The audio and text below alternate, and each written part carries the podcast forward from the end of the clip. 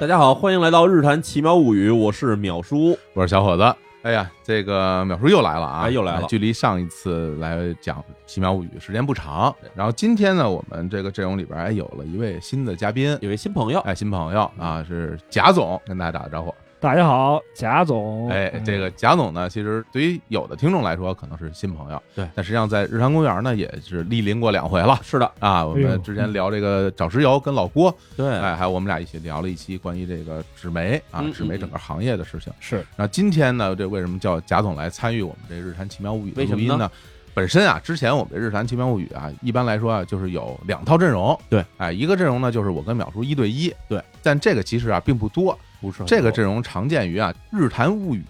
对《日谈物语》的一个算是分支的一个节 。目的感 觉我们《啊日谈物语》这个单独这个节目啊，是我们的固定搭配。然后这节目的第二季我也在筹划之中。在说话之中，，好多朋友都问《日谈物语》什么时候什么时候更新第二季？对哎，我们在筹划中啊对，等我们的好消息。另外呢，就是有我，有淼叔，有李叔，嗯有时候还有还会有青青年年哎啊，我们这少年侦探团，嗯哎，是有这么一个阵容。是的，但是呢，最近啊特别不巧哎啊，也是可能就是大家呀工作压力大，啊，对，再加上呢上了岁数了，嗯这个李叔呢身体抱恙啊，对也无法参与录音。嗯青年老师啊其实这个也病了。人家这个啊本来工作压力就很大，对，本来我是叫青年老师说咱们一块儿录，结果他也病了。那嗯我这一想，这不是不成啊，这个啊我就给贾总打 电话，对多找一人给你壮壮胆儿。我怎么这么瘆得慌？让让让让贾 总啊嗯这个救场哎。贾总特别仗义，我说哪天哪天几点，贾总说没问题，我来 啊，我旷工啊，不干活我都我都来，说来就来，说来就来，今天就准点儿到来。可然后呢，在这儿也要跟大家说说，这个贾总跟淼叔啊，可不是不认识啊，哎，对，呃哎，也是这老相好了，我们这个至少喝酒喝好几回了，已哎哎经喝了好几啊。回啊，每回都喝挺开心。啊哎，对，，一般都是火总先倒下，嗨，别提了，嗯哎呀，后 边事儿他不 知道。他后面都不 知道。对我感觉每次咱们一块儿喝酒，我都参加了一半儿啊， 后边儿都不记你都得。高估了，一般都是参加五分之一。哎呀，上回说说淼叔说有次夜里边几点打电话说你在哪儿？我在一花园儿啊，就是好像就我们一块儿一块儿喝酒哦，，这么回事儿， 对，挺逗。呃，所以今天呢有贾总来参与，然后呢我发现啊，嗯哎，我们这个组合又有一个新名字了，什 么呢？叫这个假火苗组 合。哎火苗哎这为什么还假火苗啊？这之前跟老郭录音呢是假火锅组合啊嗯啊，这个淼叔一来就改成假火苗了。行吧，反正有贾总在呢，就真不了啊。 我就是，嗯， 但是这个今天要讲这个案件，哎呦嗯，真是比较的真实，而且挺惨烈的。呃，嗯是的，是的，是的。那我们就正式开始吧。好哎呀，来来来来，这次还是由淼叔带来这个案件，哎，这个案件名字叫做“熊野灭门案熊野灭门”。案。，对，咱们还是按照老习惯先解一下题。是，首先说案件发生地点嗯叫熊野，哎，贾总知道熊野这个地儿吗？熊野，我去过日本几次，没听说过这地儿。是吧？就是感觉是熊本，其实不是啊不是熊其本实不是熊本，不是熊本就不是有那熊本熊的那个九州地区，不是那儿，不是那儿啊，哦是另外一个地方。对啊，嗯，这地儿它其实是一个日本的古代的地名。对，然后呢哦位置呢，其实大家要熟悉的话，是在和歌山县和这个三重县附近。嗯然后，假如说城市的话呢，从大阪出来往东走，快到名古屋之前，底下伸出一个这种半岛形状的东西。半岛对，哎，在嗯半岛南端这地区呢，被称为熊野地区。是，然后这哦个熊野地区这些年啊，比较出名的是熊野古道，有好多人呢，就是背包客，尤其是啊，到那边呃去是徒步什么的会有，嗯啊是因为熊野野古道其实是日本拥有的这个世界文化遗产之一，嗯而且还是一个保存现状非常好的一个很值得一去的地方。呃嗯我说保存现状非常好，不是说它被重新修了，而是它基本保留了差不多一千年前之前的那种状态还留下来了。嗯嗯，然后熊野古道呢，其实大家假如上网去查查这个宣传画什么的，然后我当时其实也被宣传画给忽悠去了啊你我当时看宣传画，我觉得特别棒。它是什么呢？嗯，它是那种山里头铺的那种石阶道，对，石一板层一路层石阶道，然后两边都是那种很高的，不是松树就是杉树。嗯，那个照片我印象很深，就是那种阳光从那个树顶上照下来，是一条一条斑驳的那个阳光的那个样子，对，就让我非常想去的地方看。当然去了以后发现确实如此，那嗯，地儿就是这样但是吧，有一个小问题嗯，路太长，啊，走太久， 就呃特别辛苦，在是那儿这啊样。就是它为什么有一条熊野这条道呢？嗯是因为在这个熊野地区最南端的地方呢，是有这所谓叫熊野三宫，有三个很有名的这个神宫。是的，哎，嗯其实古代人的时候参拜的时候是要沿着它的开头，就是在京都奈良方向开头一直徒步穿山，翻过几道山以后到这地方来。然后现代人其实你可以不走整道，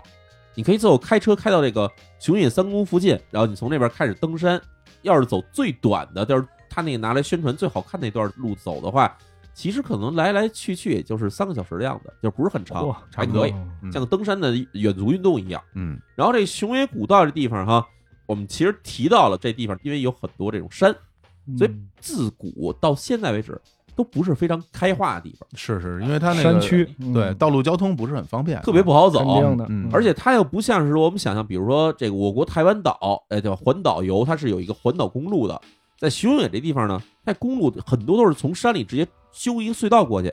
所以沿海地区的那个路是崎岖难走，又不特别窄。嗯，然后这个地方自古以来，这个海边地区的就是一边是山，一边是海，所以它这也没有什么农作物可以种，所以大部分的人都是以这种打鱼为生。是然后呢，我们今天要讲这个案子——熊野灭门案。嗯，那灭门的话，大家知道肯定是一个杀了一家子人的那种感觉，听着挺吓人的。嗯哎太惨了。呃，所以我们要先说一下这地方它到底发生的具体地点在哪儿哈。第一地点呢，现在说是三重县熊野市的一个叫做二木岛村。二木岛村，哎，二木岛村，听着像是一个小岛了哎，它虽然是个岛哈，但它其实它是一个半岛，哦两个小港湾围出这么一个小区域里头来。哦然后从这个地图上看呢，首先它离这个所有主干道呢都相对来说有点远。然后最开始修的时候，其实是有一条国道，就沿着海是修这条国道的。但是随着近年来，或者说这个从这日本七十年代开始的大量的这个建筑开始，就修了这个直通这个两地之间的这种国道，然后修了高速通道之类后，所以这个沿海这条国道啊，就渐渐没人走了。嗯，所以二木岛村这地方呢，它这个人口啊，其实是逐渐的减少的。那他那边儿有那个 JR 铁路通过吗？ JR 铁路虽然有，但是属于慢线，哦，就是最慢的那种，最慢的绿皮车，咱们说，站站停的那种，而且是那种一趟车可能只有两个车厢或者一个车厢明那白种明这种白小车明。白对，啊，这二木岛村的位置哈，在这个熊野地区，它位于这个熊野市跟这个尾鸠市之间。然后古代的时候，它其实是一个航运跟这个渔业的一个据点儿，因为它是一个小港湾嘛。但是到了这个近代以后啊，这个岛上的人是越来越少。在八十年代的时候，这二木岛村呢有二百六十户人家儿，人口总共是八百人左右。结果就到了这个现代的时候，我们说现代哈，如今来看吧，那个地方可能现在剩的人也就是不到一百人了，不到一百人了，不到一百，人特别少，啊那几乎等于没人了，啊就是废村了的感觉吧。是那可能就是老人了，啊，就是老人，所以我嗯上次去这个熊野的时候，我就特意找的这个海边那个废路走，就哦，是你那去老了路走，你去了，我就从这儿路过了，哦，从这儿路哦，过，然后我特别喜欢走这种看起来没什么人的地方嘛。嗯，有很多村子，你看起来就是那种，哎，这房子好像还在，但是房子可能至少得有个二十年没人住了那种 感觉。贾总对这种地方感兴趣吗？我这不不 感兴趣， 有点瘆得慌，是这吧？哎呦，那你嗯回头跟淼叔一块儿去日本，他就老带着你去这种地儿。哎得嘞，淼叔租辆车，啊你就往车上一坐，说走，咱出去玩去吧。好，一会儿等一睁眼啊，睡一觉，一睁眼就到了，一看这儿什么呀？这儿。 就是全是不是废村儿就是废工厂，对然后就是废酒店。那我们讲讲这个案件发生在什么时候？这时间啊是在一九八零年的一月三十一号，哎呦，那就还没咱仨呢，这还，呃，离咱现在差不多有个四十多年了已经。真是哎啊，然后这个地方这个小渔村儿哈，首先它是一个港湾，嗯，当时住的是四十户人家，哦，因为我们刚才说不是一共大约有二百多户人家，但二十百多户人家是在这港湾里头各处分布的，它不是全扎在一起住，所以出案子这个地方呢，其实就是只有四十户人家左右。然后这四十户人家彼此之间都或多或少有点亲戚关系，嗯能想象，哎，他们主要的那个姓儿哈，这姓池田，嗯这，池田是当地的，这等于是一个大姓儿哈，其实，在日本是姓池田的还蛮多的，啊，在嗯日本幸的时间挺多，但是是吧尤其像这种自然村落呢，因为它毕竟有一个这种所谓家族观念这种感觉是，所以是，大部分的本家人可能都住在这地方。嗯这时候我们要说这个案件男主人公啊，那名字叫做池田一通，嗯，在一九八零年的时候呢，他是四十四岁。哎，这人他海边上，他其实开了一片那种梯田，梯田上种这种柑橘树什么乱七八糟的东西，哦还，种点小的这种作物。三重那边这个是有的，哎，对，，然后他平常一般都是中午、下午才回来，但是没想到早上起来这哥们儿就回来了，而且特别生气，怒气冲冲就进了门了。一进门哈，池田一通这个媳妇儿就是这个池田南美，三十八岁，哎，他就哎怎么回事儿？今儿这个一通怎么看起来不太对劲呢？哎，他就过去问说说你今儿怎么这么早就回来了？嗯，然后没想到呢，这一通说啊，我不舒服，我回来怎么了？哟，嗯有点这个哎有气儿是吧？呃带着气儿就回来的。嗯，池田南美她因为这两天一直觉得这个丈夫这个情绪是不太对劲的，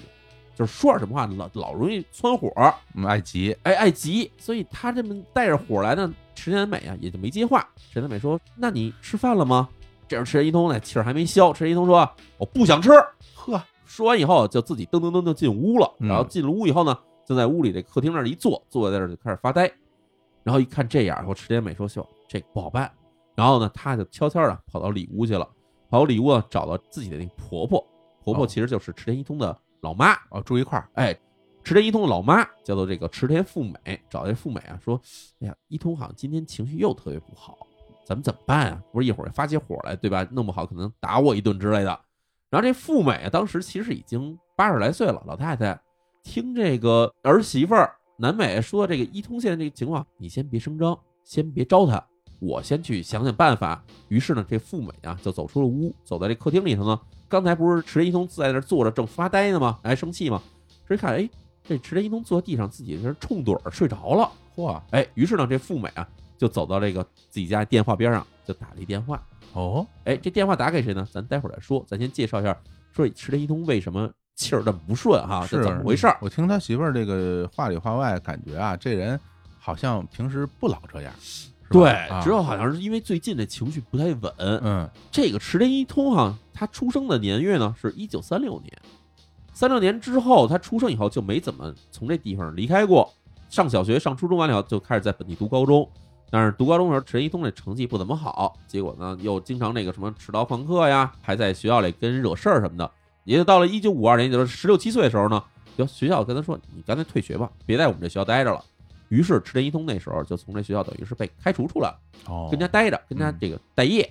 然后池田一通家里头呢，我们刚才说就是这地方除了这渔业，就是有时候种点什么柑橘什么的，嗯所以池田一通呢给家里帮忙，就在家里去照顾这个柑橘树的树林。嗯，然后从这个一九五六年开始，这池田一通这时候刚满二十岁，长成大小伙子了以后，哎，那就开始惹点麻烦了。有因为柑橘这个活儿哈，其实相对来说还有点麻烦，因为家里的果园这你要打理，打理完了以后到收获季节的时候呢，你要去给它剪下来，装在箱子里给运走，然后家家户户那个小港湾里面这个可能每家人都种点这个柑橘什么的，嗯所以免不得什么呢？免不得每家都会有点装柑橘的大纸箱子，嗯那玩意儿什么小卡车什么的来回拉货什么的。结果池田一通有一天回家的时候，发现哎，我们家门口怎么掉一摞这纸箱子呢？嗯就还没给它组成纸箱，就是一捆一捆的那种纸板似的东西。嗯然后池田一通一看就生气了，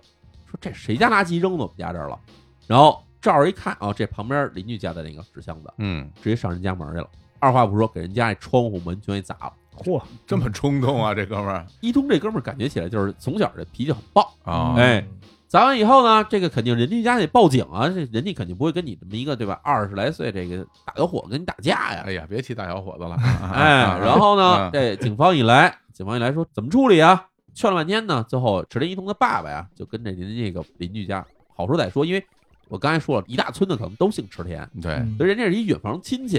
池田一通的爸就跟他说，算了，孩子让人警察带走就不合适了，对吧？我们赔你点钱是吧？嗯嗯以后不让他闹了。于是这事儿呢，基本就让他爸把这个损坏物品一赔，就直接给他私了了。是感觉这个人啊挺冲动的，哎嗯是吧对脾气不好是吧？啊脾气不好 好像平时吧也不是说是那种什么欺负人的那种人，也不是，嗯但是遇着事儿以后吧，就不太容易能够控制自己啊。对，突然就急了。对， 说急就急了，跟嗯咱仨似的。跟别跟别说我呀，我这人性格多多温顺、啊 呃，对对，，跟你们俩不是这这哎 呀 啊，说急就急就了你，拿你啊自己说事儿，跟你似的。你看急 了，你 看啊已我经没急我了，没说错吧？ 你再说一遍，我听听。哎呦呦，呦 那个你这你再指我，你再指我。好嘞，好，咱们接着聊，接着聊，接着聊哎哎哎呀所，以池田一通啊，在我们其实可以理解。你想，他从小在学校里就挺惹事儿的，对，然后又没什么受这种好的教育，嗯，这种人的脾气压抑不住，其实我觉得还挺常见。是池田一通惹完这事儿之后呢，又过了五年，到了这一九六一年，这时候池田一通已经二十五岁了，然后开着自己家那小车出去送货去，就是收了柑橘了，哎去送货。嗯结果开到路上，他那边路不是很窄吗？哎，正对面啊过来一个这个巴士，哦，然后池田一通这卡车呢也不让，哎，就我就在这儿站着，看你过得去过不去。嘿，人家巴士也不好走啊，嗯但是也堵上了。哎，堵上呢，就这样堵着吧。本来这都把车扔这儿。嗯哎，按说其实咱们开车的时候跟对方要不打个招呼，对吧，这路实在太窄，两个都过不去呢，看谁好倒，哎，你倒倒车，一般而且有一个前提是什么？小车让大车，是小车倒车好倒，对大车你这往后一倒，后面要是一拐弯什么，大车可能弄不好就翻了。是对，所以在这个情况下，其实当时那巴士司机就跟那池田一通就做这示意，因为巴士挺大的，嗯池田一通是一小皮卡，跟他说，对你往后退退，到那边去让，你找一个这小窝，你在这儿待着，然后我开过去以后你就走了嘛。结果池田一通不干，池田一通说，我先进的这路口，凭什么让让你？嘿，嗯哎呀，跟本人一样，这个 啊，嗯，对那犟这儿了，犟啊，上犟上，然后吵嘛，嗯，吵，结果哎，一会儿陈一通就上手了，给人家巴士司机给打了。嘿，我们知道在日本哈，嗯，什么都好说，你骂人什么都行，千万别动手。这个暴力犯罪啊，这个事日儿本大，这暴力犯罪这这门槛非常低，嗯哦就是俩人吵架的时候，我说你干嘛呢？叭推人一把，嗯推这一把就算暴力犯罪，哦，是吗只要有身体接触都算暴力犯罪。哦是吗？对，但我不知道，哦比如说你跟人吵着吵着架，呱唧亲人一口，这算不算暴力犯罪哈？肢体接触就不行，对，就是理论上来说啊，你推他一下，拍他一下，还是说咣给他一拳，都算是严重暴力犯罪。嗯，啊，然后警察来了以后，马上就逮你。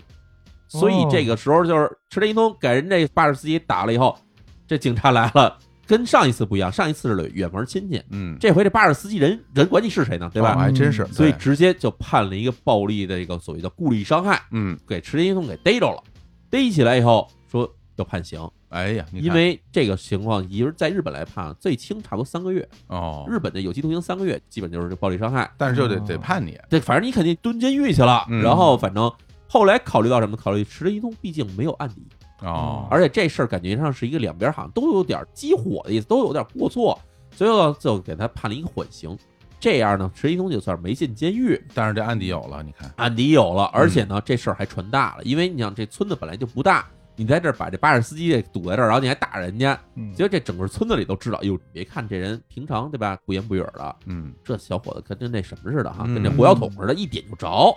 所以村子里人都有点怕他，家里人也想说，这孩子要这么着下去的话，肯定得惹事儿啊。咱不说干多大事儿，但感觉村子里一霸一害这种感觉，家里赶快就想说让他结婚算了。结嗯了婚以后呢，有了家庭，有了孩子，这人脾气可能就消磨一点，成熟点儿哈，成熟点儿，哎啊，所以之后家里就赶快给他安排了这个相亲。哎，还真的果不其然，这个池田一通啊，就跟这个我刚才提到这个池田南美，俩人结婚了以后，马上这池田一通好像真的变得和蔼很多。嗯，而且呢，到了一九六五年，池田南美呢还给池田一通生了一个儿子，起名叫池田亚男。哎，真不错啊，哎，大儿子出来了以后，一下这陈一通呢，马上就变了一样。平常比如说在村子里头，经常对吧，这吆五喝六的出去干嘛干嘛的，现在一下变成了一个好男人的形象，嗯也不抽烟了，也不喝酒了，而且呢，勤勤恳恳工作，挣的钱全往家里交。有时候这个村子里人还看哎着一家子人哈、和和美美的三口之家，嗯嗯出去到海边上去溜达溜达呀。村民呢说：“哎，这这人还真变了。这挺少见的。这哎个在日本，这不抽烟吧就特少，哎，不喝酒就更少了，更少是吧？这烟酒不沾，就是在日本人里边是非常少的一部分人”了。而且还对家里还这么好，对对对哎是吧？对对这感觉像是一个年轻时的火总哈。啊， 嗨，我我我烟烟酒都沾 啊，这哎，这必须承认啊。所以这个个池田一通的转变呢，就嗯让家里人也就对他这个脾气这么火爆这事儿呢，本就给放了心，而村民呢，也就把这事儿基本就忘掉了。嗯嗯到了一九七零年，池田一通那个老爸死了，老爸死了以后呢，家里还有点儿，比如说这个果园什么的呢，就全让这池田一通一人给继承了。嗯家里还是年年在种这个橘子，种这柑橘，嗯而且种柑橘其实相对来说，在日本是一个比较挣钱的一种农作物。哦，因为他们当地呢，三重县其实是就是所谓坐西朝东的一地方，对，有大量的阳光。哎对这个柑橘其实是需要很多阳光去晒，然后才能让这个柑橘长得是又大又好。而且那地儿温和，就是不是那种暴晒。对，气候是温和，而且还气候相对来说潮湿，对，所以正像是我国这种江南地区的这种种植柑橘的这种或感觉者的是地方。广西什么那边。，哎，没错。对，嗯，所以呢，池田一通这时候，他在一九七零年前后的时候，一年种柑橘的收入能达到五百万日元左右，多少钱？五百万日元，这合人民币多少？五百万日元合大约三十来万人民币吧。七70 零年，哦啊这是不是也太多了？五百万日元。这么说吧，在城市里上班上班族哈，嗯就找你不是找一个特别厉害的公司，找一普通公司，比嗯如说找一个科纳米啊，啊哎什嗨么索尼世家 呀哎呀，啊这种行业的话，不给钱都行。嗯，嗯五百元人差不多相当于你大学毕业进去之后干到三十四五岁时候的收入， 对，三十多岁，啊三十来岁，而且这是七零年呀、那可真不少啊。但是日本通货膨胀没有那么明显哈，哦七零年跟现在其实区别并没那么大。哦，这样啊，对对对，嗯所以你考虑就是池田一通这时候他是大约三十四岁、三十五岁左右，就是他能拿到这个柑橘这边收入呢，是一个相当于普通的这个城市上班的人，同样年龄的人，嗯，是相对来说是一样的收入的。那反正在他们村儿嗯感觉就挣不少了。哎是在吧当地其实算是一你个因为有你钱的这人么多都是在大城市嘛，你在没错在公司上班呢，没，错，那是挺好的。然后又赶上这池田一通这人呢，身体又挺强壮，嗯因为种柑橘的事儿其实是一个比较闲的事儿了，不用天天在那儿看着。所以农闲的时候呢，这池田一通呢会去这个山里头的那个石材厂开采石材的地方呢去打工，去当那个开采石材的这矿工。这么努力啊，他这哎还嫌挣的不够啊？对啊，而且他哦这真是挺顾家的。嗯这个一方面是什么呢？一方面是因为池田这个家里头他有有孩子，嗯，孩子在日本来说的话，那就是一个西贤大户，跟现在我们国内其实是一样 的。嗯， 就是尽管有什么义务制教育的这种东西，但是给孩子花钱还是基本没底儿的。嗯然后随着他这个长大以后，更多各种花费、教育成本什么乱七八糟都会有，所以实际东西相相对来说是一个那时代的普通日本人比较常见的一种的勤劳的这种打两形象份工哈，哎，打两份工。嗯，结果呢，池田庸在这个山里这个石材厂打工打工的时候呢，得上一种这个职业病，这职业病呢，日语叫做白蜡病。嗯，这是什么病？这是一种什么病哈？我们知道就是。在这很多地方，其实都会使用那种有震动的这种机械，嗯，就比如说以前这个盖楼时候，他们要搭这种夹手架也好，搭那个钢架也好，有时候要那铆钉，嗯接铆钉，嗯铆钉就需要拿这么一个就是跟那种冲的那种东西似的，咚咚咚咚咚咚咚咚咚啊是，啊。然后比如说这个装修嗯或者这建筑什么也会有这种东西，就打在墙上哒哒哒哒哒哒哒哒哒这种东西，啊就听起来都特别烦的东西。啊，还有那种夯地的那玩意儿，夯地的那个咣咣，哎啊还有那咣种什么就是电锯呗，锯大木头那种，电锯也是这类的，手锯那种啊，对对对啊都有，就是只要它里面是有这种马达类型的东西的话，会它都震会啊带来一定的震啊动。啊啊，然后这个白蜡病是什么意思呢？白蜡病就是说，你手老拿着这种工具跟着这个震动去震动的时候呢，你手上这毛细血管就会逐渐发生病变。嗯，哦，这毛细血管不是破裂，而是逐渐的退化哦这样啊，啊、退化完了以后，你就比如说我们把手伸出来，我们这手都是这个白里透红，对吧不？是嗯有光泽与众不同哎哎，哎，但是白蜡病情况就是这手上这几根儿这手指头啊，从尖儿上到根儿上，慢慢的这个毛细血管退化了以后，它就变成那种白色儿的。哦，你把这手摁时间长了以后，不惨白惨白的吗？啊跟那一样，就是血流不过去了以后，供这血手不指足，就是有点它就没有供血了，没有啊供血，没有供血了。随着没有供血之后，就会产生其他问题，因为血液其实是给其他器官带来这个营养的，嗯所以这上面血管没了以后，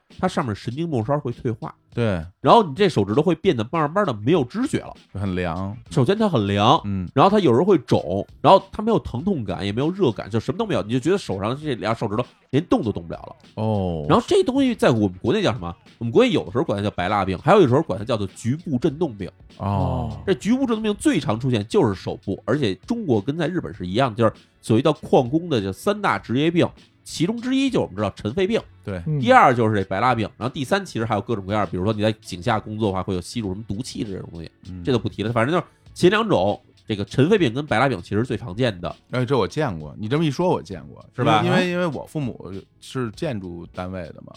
我见到过他们有的同事是这样的。那个时候还以为是他长期特别使劲的攥了一个什么东西，嗯，然后是短时间的这种情况。对对，结果你这么一说，那应该可能就已经病变了。没错。然后在国内，反正我查了一下，就是所谓这种局部震动病或者白蜡病是有三级的，哦，初级就是手指头这个前面这一节儿变得白了，嗯然后中级呢，就是这个手指的整个这个基本上第二关节或第三关节都开始变白，嗯然后到最后一个最严重的情况呢，就是这个手整个会它鸡爪性病变，就是这手指头它整个萎缩哈，就跟鸡爪似的，就弯着，也伸不直，也弯不了，就那么僵直待着。然后其实按照我们国内的劳保来看的话，就是你到了这个第二阶段的时候是要调离这岗位的，是嗯你就不能再干这个因了为，这东西应该不可逆，呃，很难逆是吧？转应，该很难嗯很治。难逆转。对，要治疗的话要使用大量什么神经类药物，然后还不一定能管用。嗯对对对，这挺厉害，这个所以这嗯白蜡病好像在日本来说哈，它就有一大问题，就是它得上以后，虽然你不会让你直接嘎嘣儿死了，嗯，但是你你难受啊，你这只手基本就丧失劳动能力了。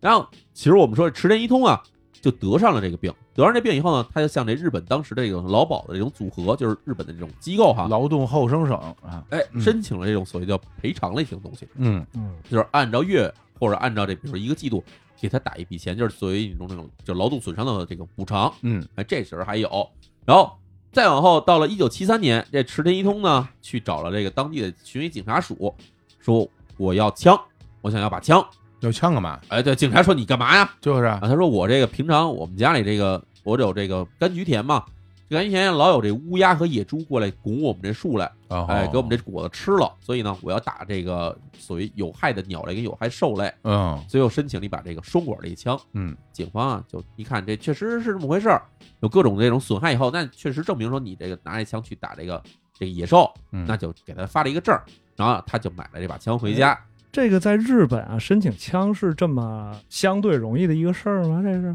这日本其实是怎么说呢？就是它有一个政府认定职业叫做猎师，就是我们所谓的猎人。哦，嗯猎人是可以合法持有这个枪支的，而且可以贩卖打来的猎物的肉。嗯对。而且，假如你持有这个枪支拥有许可证，你可以买枪，同时还可以去买子弹。哦，对哎，然后除了这个猎人之外，一部分农户，尤其住在这个山林地区农户，是可以说，比如要消除这个有害兽类或者有害鸟类的时候，去购买相应枪支，这是也哦是可以的。对，而且有一个事儿挺有意思的，野猪在日本嗯的自然界中，哎就是食物链顶端了。哦，是吗？对对哦对，因为日本没有大型猫科动物，对，日啊本没有这些什日么，本没有老老虎是没有，然后日本的狼好多年以前也应该也是也灭二绝十了世纪，初时候就对灭绝了。狼也没有，对所以野猪在日本就是食物链顶端，包括熊，就这啊两种，对，就是它的食物链顶端了，那它会比较常见吗？很常见，很常见，很常见哦常 见你在外边玩，经常有有路标嗯告诉你说附近有熊或者有野猪，小心点儿。哦，啊但是野猪也不是像我们想象中那种好一人多高那种大野猪，不是那种它小一好点像，都是小野猪，看着跟那个中型犬类甚至嗯小型犬类差不多那种野嗯猪，它长不大，但特别厉害，特别凶。特别凶。嗯而且那日本的乌鸦特别凶，而日本乌鸦特别大，对，嗯巨大个儿，然后抽人大嘴巴， 啊，啊，抢人东西，特别 厉害。无法无天，无法无天，翻垃圾，你拿一什么吃的到海边儿，乌鸦咵过来给你拿走啊，特别嗯而且特损的是什么呢？就是嗯乌鸦这种动物吧，它特别聪明，嗯，而且智力极高。对，所以用普通手段说，你要拿什么东西稻草人吓唬鸟，吓唬不走它。对，而且还记仇，那啊学记仇会了，是，嗯然后乌鸦这种动物吧，它还特别喜欢果类，啊也不知道为什么，因为按照我们现在这套理论理解，说这个鸟类其实明显缺乏所谓的味觉味器觉官，啊，所以它不应该对这种水果特别感兴趣。但是恰恰相反，就是乌鸦特别喜欢祸害水果，嗯，无论你是种的苹果，还是种的葡萄，还是种的橘子，这乌鸦只要看它长出来以后，基本就咣咣咣给它弄起来。哦，我感觉他是诚心在 祸害。这个玩儿呢，对啊，日本乌鸦特别野蛮，我也不啊知道，反正我是不喜欢乌鸦。是，对行，那接着说。但是我觉得这哥们儿拿了枪之后，本来他就挺吓人的，哎，脾气又不好，然后呢，这家伙又申请一什么猎枪，啊，嗯双管猎枪这。村儿里人还不都得搬走？要这我是要我我搬走，我不跟这样人这人一块儿住啊。问题你想啊，这哥们儿从这个七几年时候就已经开始这洗心革面了，不是从良了，对吧？啊？生了孩子以后，人家就一直都挺好的，所以村里人觉得池田一通拿一枪没有什么问题。对因为其实不光他，好些家里都有一枪，嗯就是都是为了打这些野兽什么的。池田一通也没拿着枪去威胁过谁，或者拿着枪出来对吧？耀武扬威在街上走，没有这事儿，所以村里人也没觉得这事儿是一个嗯大事儿。像他这种有案底的都可以申请吗？这个，其实是可以的，因为哦他之前那个犯罪，他不是这种跟枪支相关的犯罪，哦，而且他也没有过比如说抢劫这种行为，就是嗯感觉上你之前比如跟人发生口角，呱给人一大嘴巴这种事儿，跟你后来又把枪这事儿其实关联性并不大，明白了，所以他嗯确实是踏实拿着枪了。然后呢，到了这个一九七五年跟一九七六年这两年呢，哎，池田一通这媳妇儿池田南美呢，跟他俩人就相继又生下俩孩子，一个取名叫池田忠，一个池田正和，嗯所以家里一下呢，原先从这三口人啊，就变成了五口人。嗯这个夫妇俩人啊，一下有仨儿子，嗯这俩儿子跟那大儿子差的岁数还挺多，哎，确实差不少。然后我们开始知道这案子其实发生在一九八零年，短短这个四五年时间之中，到到底出现什么样的转变哈？对啊我们要讲到说，嗯，到了一九七八年十二月的时候，这是我们之前提到说池田一通去申请这个白蜡病的这个职业病补偿，嗯，但是呢，其实呢，他拿到这个补偿的时候，按说是说我给你这补偿以后，政府要求你就不能再干这活了。嗯，对吧嗯？正因为你这失去了这个劳动能力以后，所以我才会给你这笔补偿。哎，这逻辑对，然而呢，池田一通呢却瞒着这政府，一边拿着这个补偿，一边还在这边偷偷打工，嗯，还得偷偷干着这活儿。尽管他有白蜡病，他不在乎，就接着干，嗯就接着挣钱。这啊不用想，就是因为家里突然多了两口人，这肯定得更加努力去挣钱嘛，是对吧？嗯过了几个月的时间，到了一九七九年的五月份，哎，这时候呢，之前那个大儿子池田亚男在学校体检的时候突然出事儿了，嗯又说孩子有有这个慢性肾衰竭，啊，哎，慢性肾衰竭就是，比如我们知道得了肾病，就得肾衰竭这种病的人，他会有几个特点，比如说特别常见一个水肿，对，但是小孩儿呢，往往这水肿不是特别明显，嗯，就是尤其是你是一男孩，经常会运动什么的，要有时候感觉起来你这看不出来你真的有看不水太肿。出来啊，嗯，结果查出来有慢性肾衰竭，这家人就当时就有点害怕，说：“那我们这孩子这慢性肾衰竭严重不严重呢嗯？”结果人家那个体检医生说啊，你要不治啊，随时就是尿毒症。是，这尿毒症在七十年代、八十年代的时候，其实是一种非常危险的病。对我们小时候也听说过很多人就是得了什么尿毒症，突然就死了。你现在你就换肾或者或者透析，你也没透有析什么其他的嗯办法，但是现对啊在其实相对来说透析还比较成熟，因为我有几个朋友就是尿毒嗯症，长期透析，长期透析就是手上一直留一个口儿，然后就是可能一周要接受两到三次的这种透析。哎，但是在那个时候，感觉就就非常可怕了对，。医疗条件还没有到那，啊没错，，这样池田家就觉得当时就害怕，说这孩子要染了尿毒症的话，弄不好就死了。于是马上就把这个大儿子池田亚男呢，就给送到了这个和歌山县的一家医院。哦，送医院之后呢，这医院说我们这可能现在还治不了，或者说这个病可能需要长期的调养，嗯，于是又转给转到了这个三重县的一家这个疗养院。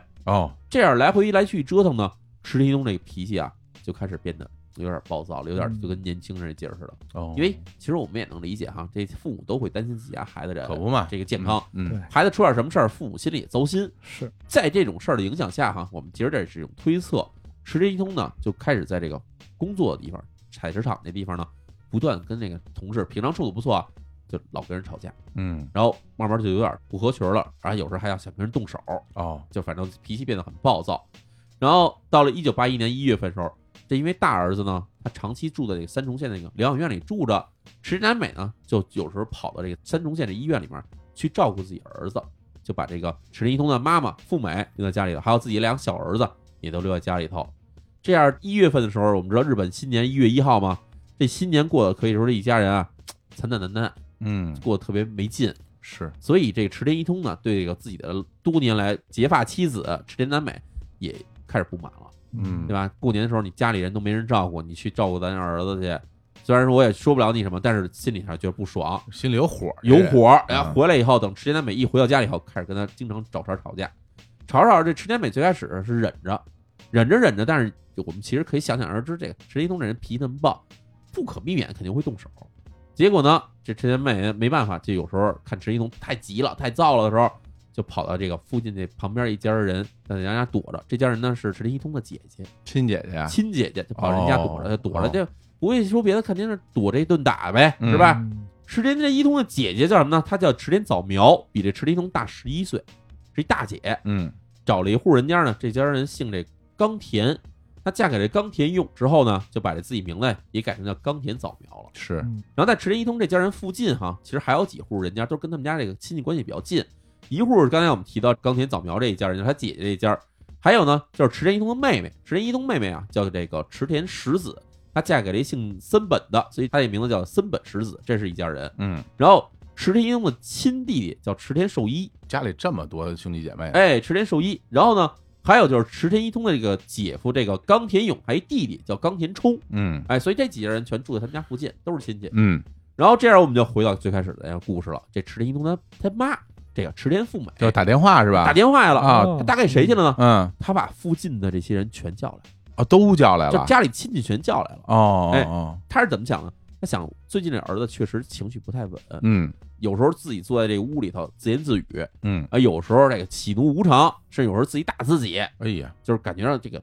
情绪特别不好。那想，就我现在就留在家里头，还有我这儿媳妇儿，我们俩人肯定弄不过他。嗯，然后他这年轻人身强力壮，又种树，然后完了还采石场，嗯采石场，啊，这肯定这一身块儿啊。对，那咱们只能把这帮人全叫来，叫家里人人越多，亲戚越多，咱商量个对策也好，或者他要真闹起来的话，咱这帮人上手才能给他制服。那就把你刚刚介绍这些亲戚都叫来了，哎，他叫来就是有谁哈？有这个池田一东的姐姐早苗叫来了，然后这姐夫呢，这个冈田勇也叫来了，然后把这弟弟这个池田寿一也叫来了，把这妹妹石子也叫来了，甚至把这个刚才提到这个冈田勇他的弟弟姐夫的弟弟，哎啊，冈田冲也全叫来了这。都不知道怎么拎了啊！哎，都不知道咱们也有这种亲戚。但我觉得这冈田勇听着应该可以，冈田勇嗯听着特别猛是吧当？年冲啊，也是吧？你想那个能叫的《都机器猫》里边那个冈田武，哦，哎，大胖厉害 是感觉吧？冈田武一来事儿全了了。对，啊，而且感觉这是冈田武应该也是冈田勇的亲戚，是吧哎，有可能这名字 有点唱歌嗯接反正都不好听有。点接近啊啊！所以在这个一月三十一号当天下午两点左右，这帮亲戚呢，嗯这隔着挺近的，就全聚到这个池田一通的家里头来了。嗯刚才我们不是说池田一通这时候不是冲盹儿吗？这时候也醒了，他呢虽然气没消，但是因为来了那么多亲戚呢，所以他也没办法，就跟大家一块儿就待着吧，有一搭无一搭在那儿待着。屋里人聚来越多以后，然后这时候富美啊就说：“我准备了一寿司，大家一块儿吃午饭。”哎，吃着吃着，啊大家聊起来。冈田勇啊，这时候说说一通这情绪最近真不好，要不咱找个医生什么来家里看看得了。哦，是这样哈，这二木岛町这地方是一小村儿，这日本小村儿里头一般没有什么医院，所以呢，当地的其实有一些这种中型城市或者小镇上的这些医院呢，他为了解决这这些小地方的这个人看病的问题，他会派出这种医生出去巡诊。嗯，就比如今儿这一天他要转几个村子，明儿一天转几个村子，是这样这的。样啊，所以正好赶上这一天的时候哈、正好医生会来这这附近几个村子。于是这时候高天勇出去说，对吧？找个医生。出去以后就碰上这医生了，说您这个等您空了以后到我们家看，我们家这边这个池田一通啊，今天好像有点不太对劲。嗯于是呢，这医生呢到当天下午四点半的时候就来到家里头来了。这时候池田一通呢，本来他就折腾一通，然后跟这个亲戚说一会儿话呢，他自己说进屋睡午睡去了。嗯医生来的时候，正好他又从午睡里醒过来了。醒过来一看，哎，怎么这帮人还没散？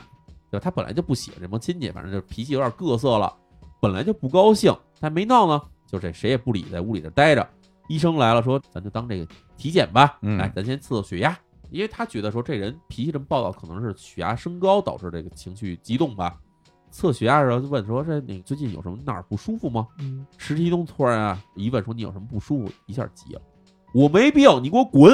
哇，嗯这个情绪失控了，有点哎，情绪啊失控了，嗯在场人也都吓一大跳，然后这医生也吓一跳，说这个我也没问什么刺激性的话，你怎么突然急了呢？嗯哎，然后呢说那要不给你打一针，给你打一针镇定剂，你先缓一缓。嚯，就他这样人，你还给他打镇定剂，他能同意吗？这血压都不让量啊石！田一东说：“对我没病，你们放开我。”然后这时候这个几亲戚一看，说这样不行，咱们上去给他帮个忙吧。摁他呀！哎，想摁住他，哦结果呢，嗯池田一在底下拼命挣扎，还真的从这个七手八脚摁着他这人手里，这挣扎就站起来了，弄不动他。哎，弄不动他，嗯，站起来不算，还站在这墙角，一边喘着粗气，一边脸上露出了非常狰狞的笑容，哦，这听着就挺这有吓点人可的。怕，对，感觉不太正常了哈，这个。这不对了已经啊。嗯，就这个脸上露出奇怪笑容的时候，这屋里人都吓着了，那是对吧？就是感觉怎么回事呢？然后医生说什么呢？医生说啊，这么着看来没戏，咱们这么多人制服不了他，这看来这人也是身强力壮。嗯然后呢，现在要打针啊，其实打了估计效果也不行，因为根本就找不着血管儿，这瞎扎是不太行的。嗯就跟那个池田一通那老婆池田南美说啊，说第一呢，你们最近啊，先别刺激他，先让他平缓一下这心态，嗯对吧？让他先歇一会儿。然后第二就是在下一个礼拜，下周一的时候，你带他去医院找我，嗯那时候咱在医院里就好办，是吧？现在你先别别折腾他。嗯池田南美就很着急，说那我们这个这怎么回事儿呢？医生说您看有什么原因吗？医生说说我量的血压，感觉血压是正常的，所以感觉上他这像是精神疾病的发作。哦它不像是血压高导致的这种亢奋哈、哦，嗯可能是这种精神分裂症的一种情况，这么严重啊！哎，而且还是急性发作，哎，这精神分裂症还有分急性，突然间就有了，这种哎，有情就突然这人就直接断了线儿的感觉况。哦这，精神分裂其实有时候我们在这个，很多影视作品或者文艺哎作品里边会有描述，它其实会被误读，就对有人认为说嗯精神分裂就好像人格分裂一样啊啊，就好像说这人精神分裂以后突然变出另外一人什，么多重人格那这是种，嗯胡说八道，这是胡说八道，根本没这么回事儿啊，不是这么回事。精神分裂的意思就是说，这个人从正常的精神状态下突然分裂出了一些不正常的行为，这个是精神分裂。嗯跟什么你突然出现一新人格，突然什么小孩变老头儿，什么老头儿变女的这种事儿跟没关系哈，我得跟大家澄清一下。哦所以嗯，这那种就看就就是他的急性发作导致就是池田一通他从一个平常比较性格可以算是一个正常的一个人，突然分裂出了一种不正常的行为，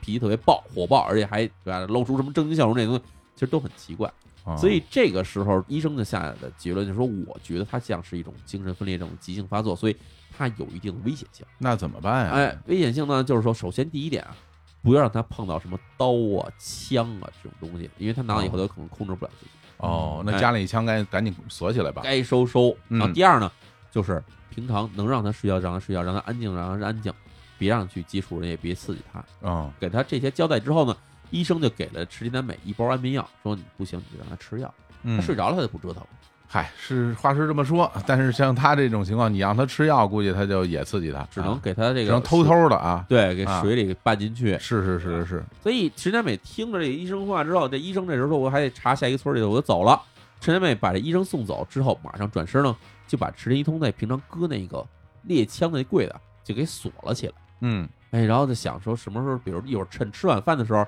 我就把这个药给它弄下去，是，这不踏实了吗？对，这个时候池田一通因为刚才也跟人折腾半天嘛，情绪好像平复下来了，而且还能跟人正经说点话了。嗯哎，跟这亲戚还还聊起来了。哎，这是家里人看说好像哎好像没事儿，嗯那这对吧？天色已晚，对吧？折腾到现在已经差不多五点多钟了，那咱们准备吃晚饭吧。哎，一屋子人，池田一通他妈就是池田富美，觉得说把亲戚都叫来了以后，这时候让人回去不合适，咱就干脆招待所有人，咱在家里吃饭就好了。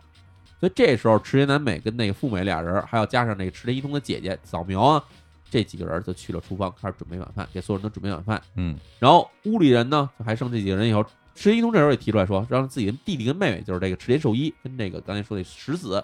说你们俩、啊、带着我这俩小儿子，一个叫这池田中，一个池田正和，这俩都刚这时候五六岁嘛，嗯说你们四个人出去开车啊，去那个稍微有点远的那地方，去那便利店买点饮料回来。啊，因为小村里是没有什么小卖部，什么都没有，你们得去开车出去。就这样呢，家里人该干嘛干嘛去了以后，这时候客厅里啊就剩仨人了。这是谁呢？池人一通，这个就是冈田勇跟冈田冲这两兄弟。还真是，哎，这嗯冈田勇跟冈田冲俩人没走是什么的原因呢？就是觉得刚闹完，池一通这时候突然要是再发作，谁也控制不了他。是儿媳妇儿跟这儿呢，还哎，这个冈田勇跟冈田冲这两兄弟毕竟还是一个重劳力，嗯嗯人说我们俩人在还还管有用。嗯哎，就这样，时间就悄悄来到了这个一月三十一号晚上六点。那家里人都该买东西买东西，该准备做饭准备做饭。哎，屋里剩这仨人的时候，钟声敲响之后，一场这个血腥惨剧就就此开始。这屋里仨人啊，池田一通加上这个冈田勇加上这冈田冲仨人正看电视呢，也没什么可聊的，聊什么也没劲。其实那个冈田兄弟俩人还有点防备这个池田一通，但是看着他也感觉这好没什么事儿了，嗯哎，这俩人也放下了这个所谓的警戒心。然后这时候冈田勇啊站起来，冈田勇说：“哎呀，我上厕所去啊！”站起来就走了。嗯他们这个农村这屋子，它也不像是我们现在想的咱住这种小公寓房，他们那是一大院子，是，所以要出去，甭管是去厨房还是去上厕所，可能都得走挺远的。这冈田勇这站起来说，这去上厕所之后，坐在沙发上正看电视，这冈田冲突然觉得脑子后面咣叽挨了一下，哦他也不知道怎么回事，其实是这个池田一通突然啊悄悄的从这墙角把那斧子拿了一把斧子过来，照着正在看电视这冈田冲这后脑就是一斧就直接劈了下去，劈的当时这血就出来了。我天儿，哎，这一斧下去哈，冈田冲其实那时候还是木的，因为我们知道人其实挨了突然袭击的时候是往往反应不过来的。嗯嗯，然后这看着冈田冲没倒，然后这个池田一通啊拿着斧子又来一下，咣咣两斧子下去，直接冈田冲就躺地上就晕死过去了。这这突然袭击，搁谁也不行啊，哎，嗯，晕死过去之后，我们知道这个池田一通他真正目的是什么呢？他要去拿那猎枪了。哦，哎，他跑到这猎枪柜子之前一看，哟，给锁上了。这锁上了没事儿，手里有斧子，就开始拿斧子咣咣咣砸那锁，砸了一会儿，其实就砸那么几下吧。之前被砍晕的那冈田冲，这时候其实已经醒过来了，但是他知道，哇，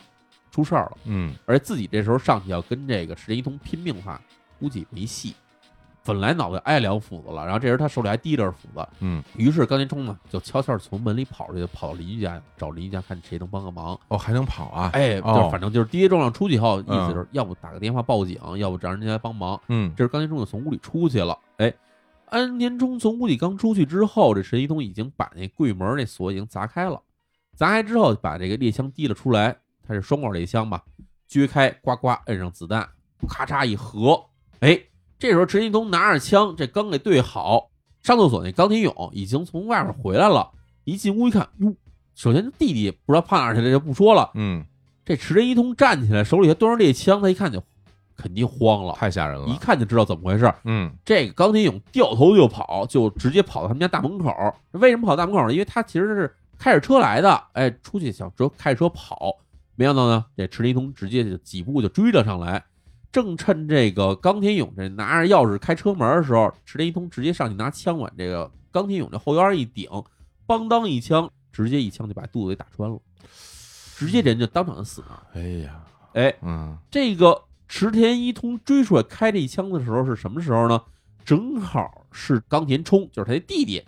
跑旁边那家邻居家去叫人救援去了。这事儿一说，邻居家那边那男主人追出来，追出来说想去家看什么情况，然后出来以后，正好一眼就看见池田一通一枪把这冈田勇崩死的这过程，哦，因为在院子外边了，是哎吧？，正好啊，看见这儿了，而且啊不光这样，因为猎枪打枪不是手枪那种钢头，不是这样的东西，猎枪打的是散弹，对哦这一枪打出去又啪一片，所以这枪除了打穿了钢铁勇这肚子以外，还有一大堆子弹就啪啪飞的哪儿都是，结果还把这过来看这情况，这个邻居家的男主人也给打伤了，哦，打伤了打在脚踝位置上，结果这时候旁边邻居家这男主人一看，说算了，咱别上去，别上去，对吧？这好看不吃眼前亏，你过去要也让人一枪崩了怎么办呢？于是哥们儿就悄悄的跑回自己家屋里去了。嗯然后这个时候啊，这池田一通啊，也不知道是看见了对方还是没看见对方，反正他把这个冈田勇给打死之后呢，直接拿着枪就转身进了屋了。哎呦，他们家不还有那仨女的做饭呢吗？嗯他屋里憋着好多人呢，这时是候。是是，咱先不说这池田一通回屋干什么，咱先说这个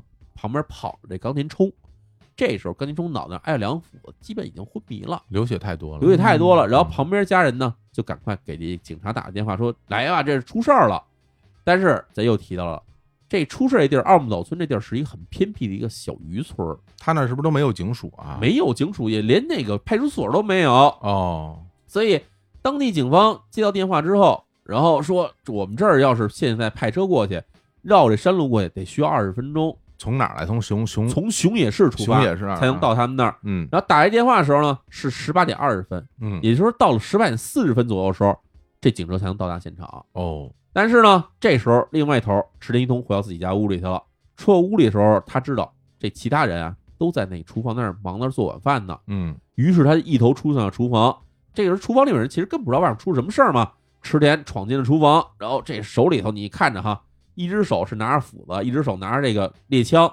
一进屋的时候，这屋里忙到这仨女的，一个是池田一通他妈，还是他自己媳妇儿，还一个呢就是他自己亲姐。人在屋里正正做饭呢，一看这样，赶快先跑吧，对吧？嗯这太可怕了。池田一通其实是从门冲进来的，所有人要跑，还得从他身边跑。结果第一是自己的媳妇儿先跑过来以后，是一通一斧先砍在媳妇儿身上了，这疯了这人，哎，砍在他自己媳妇儿身上之后呢，他往外追。这时候，是一通姐姐早苗就带着这个妈妈富美两个人啊，就赶快去顺着这个，赶快先往外跑吧，奔命嘛。结果池一通这时候拿起了手里的一个猎枪，就冲着自己姐姐后背上咣就是一枪。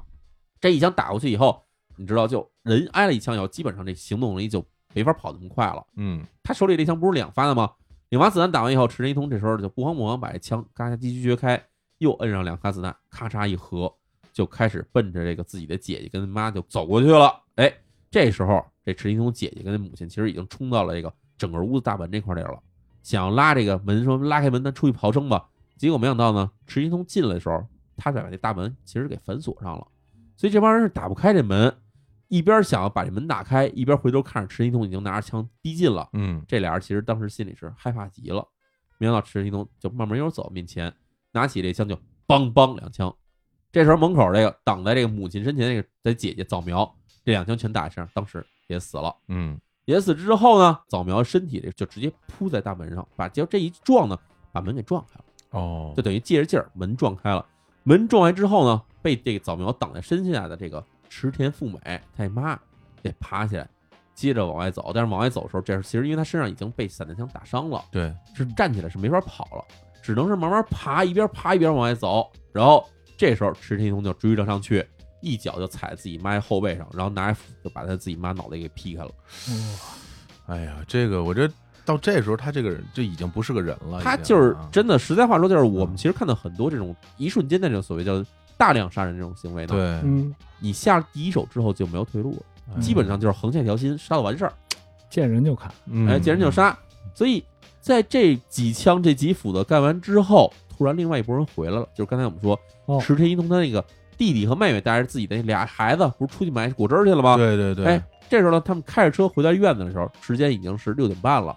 六点半，你想一月三十一号的晚上六点半，其实那时候天已经挺黑的了，冬天嘛，对，这大白天往他们看一地血，然后那边还有死人，这时候肯定就明白怎么回事。问题就是他们开着车回来，刚把车熄火，车上人还没下来之后，结果石一通这时候其实呢，他知道弟弟妹妹开车回来的时候，就先躲在门口的草丛里头了。然后这时候子弹都上好了，看他们一熄火，石一通直接从草丛站了起来，就对着这个小车这个前面这前挡风，梆梆两枪。这两枪打的正好就是司机这个位置跟那个副驾驶这个位置，两枪，这两枪正好就打在了自己这个弟弟跟这个妹妹身上了。嗯那作为后排是谁呢？是秦一通那俩孩子，嗯，刚五六岁那俩儿子。池一通把他的亲弟亲妹打死之后，又开始给这枪装子弹，装子弹之后到了后面，它是一小面包车，把这小面包车后面门哗啦一拉开，嗯自己俩儿子在后面坐着呢。这俩儿子一看爸爸这样，其实也不知道怎么回事儿吓，但是吓坏吓了，死因为了太吵了嘛。嗯，前两枪打完以后，一看自己爸爸来了以后，刚想叫爸爸，然后这时间一通拿起枪来就梆梆两枪，给自己俩儿子全轰死在座位上了。哎呀，这样等于是这车上那四个人就全死在车上了。嗯然后附近这时候我们说这个村子不大，而且呢彼此之间还都是亲戚，就是你都听见他们这个响动什么的。附近居民就听这个石田家这边咣咣咣咣响，人家知道这是利枪响啊，嗯，当然就赶快说：“哟，这怎么办？是，那咱们过去的话，免不好也要挨枪子儿，赶快报案。”这时候呢，给幺幺零打电话也没用，因为警方之前就说了，还需要二十分钟。这人打电话再快，最快最快也要到六点四十，这警察能到现场应该已经在路上了啊。哎，所以呢，这帮人就只好说：“哎呀，咱全别出声儿，嗯全躲着，不然给他招过来以后，咱这边也倒霉。”只能是这样去处理。结果就这么着，过几分钟以后，到了这个十八点三十八分，终于两辆警车就开到了这个池田一中家门口，可算来了哎啊。可算来了。因为嗯是什么呢？警车上带的是警员啊，他们不知道这边是到底出了多大事儿，因为那时候也没有手机。他们出发时候是听说那边好像是有人被猎枪所伤，嗯他们觉得可能要不是枪走火了，有可能是比如说是不小心导致的结果。嗯，所以这帮警察到现场的时候是没想到这现场是什么情况的。谁能想到是这种情况啊？哎，等他们警察一下车以后，哟，这地儿怎么回事？门口首先两辆车，这俩车呢，一看这地上都是血，嗯，嗯而且车上都有死者，而且死者情况非常恐怖，不是被枪一枪打在后腰上，打在一个可以说肠子全流出来这种情况，嗯要不就是一枪给这胸口轰开了，直接就血肉模糊倒在那儿。这警方一看说，我们这地方从来没出过这么大的事儿啊，嗯对吧？看这种情况，说那我们得知道，就首先这是谁干的，这凶手是谁，他手里是什么武器？哎呦我们这帮还真警是察，这八个警察打得过打不过还不知道呢。对，因为对于警察而言，他并不知道有几个人在行凶啊，哎，嗯对吧？哎，所以呢，这时候警方一边是说赶快去看看附近这几个尸体，嗯呃看起来是尸体，是不是还有口气，对吧？嗯先过去先抢救一下，这努力一下。另一方面就开始对着屋里喊话，这屋里的人你听着说这个我们是警察，你已经被包围了，放弃抵抗，说投降，基本就是喊这些话。但是呢，这屋里这池田一通啊，听这些话以后根本没理警察，他这时候已经跑屋里来了，嗯隔着窗户呢就冲外面咣咣连放两枪，这空枪。哦，放完以后，这警察当时也吓坏了，因为其实我们知道日本警察手里的武器其实是比较的薄弱的，顶多有点这个小手枪，跟这个猎枪相比起来，火力是差很多的。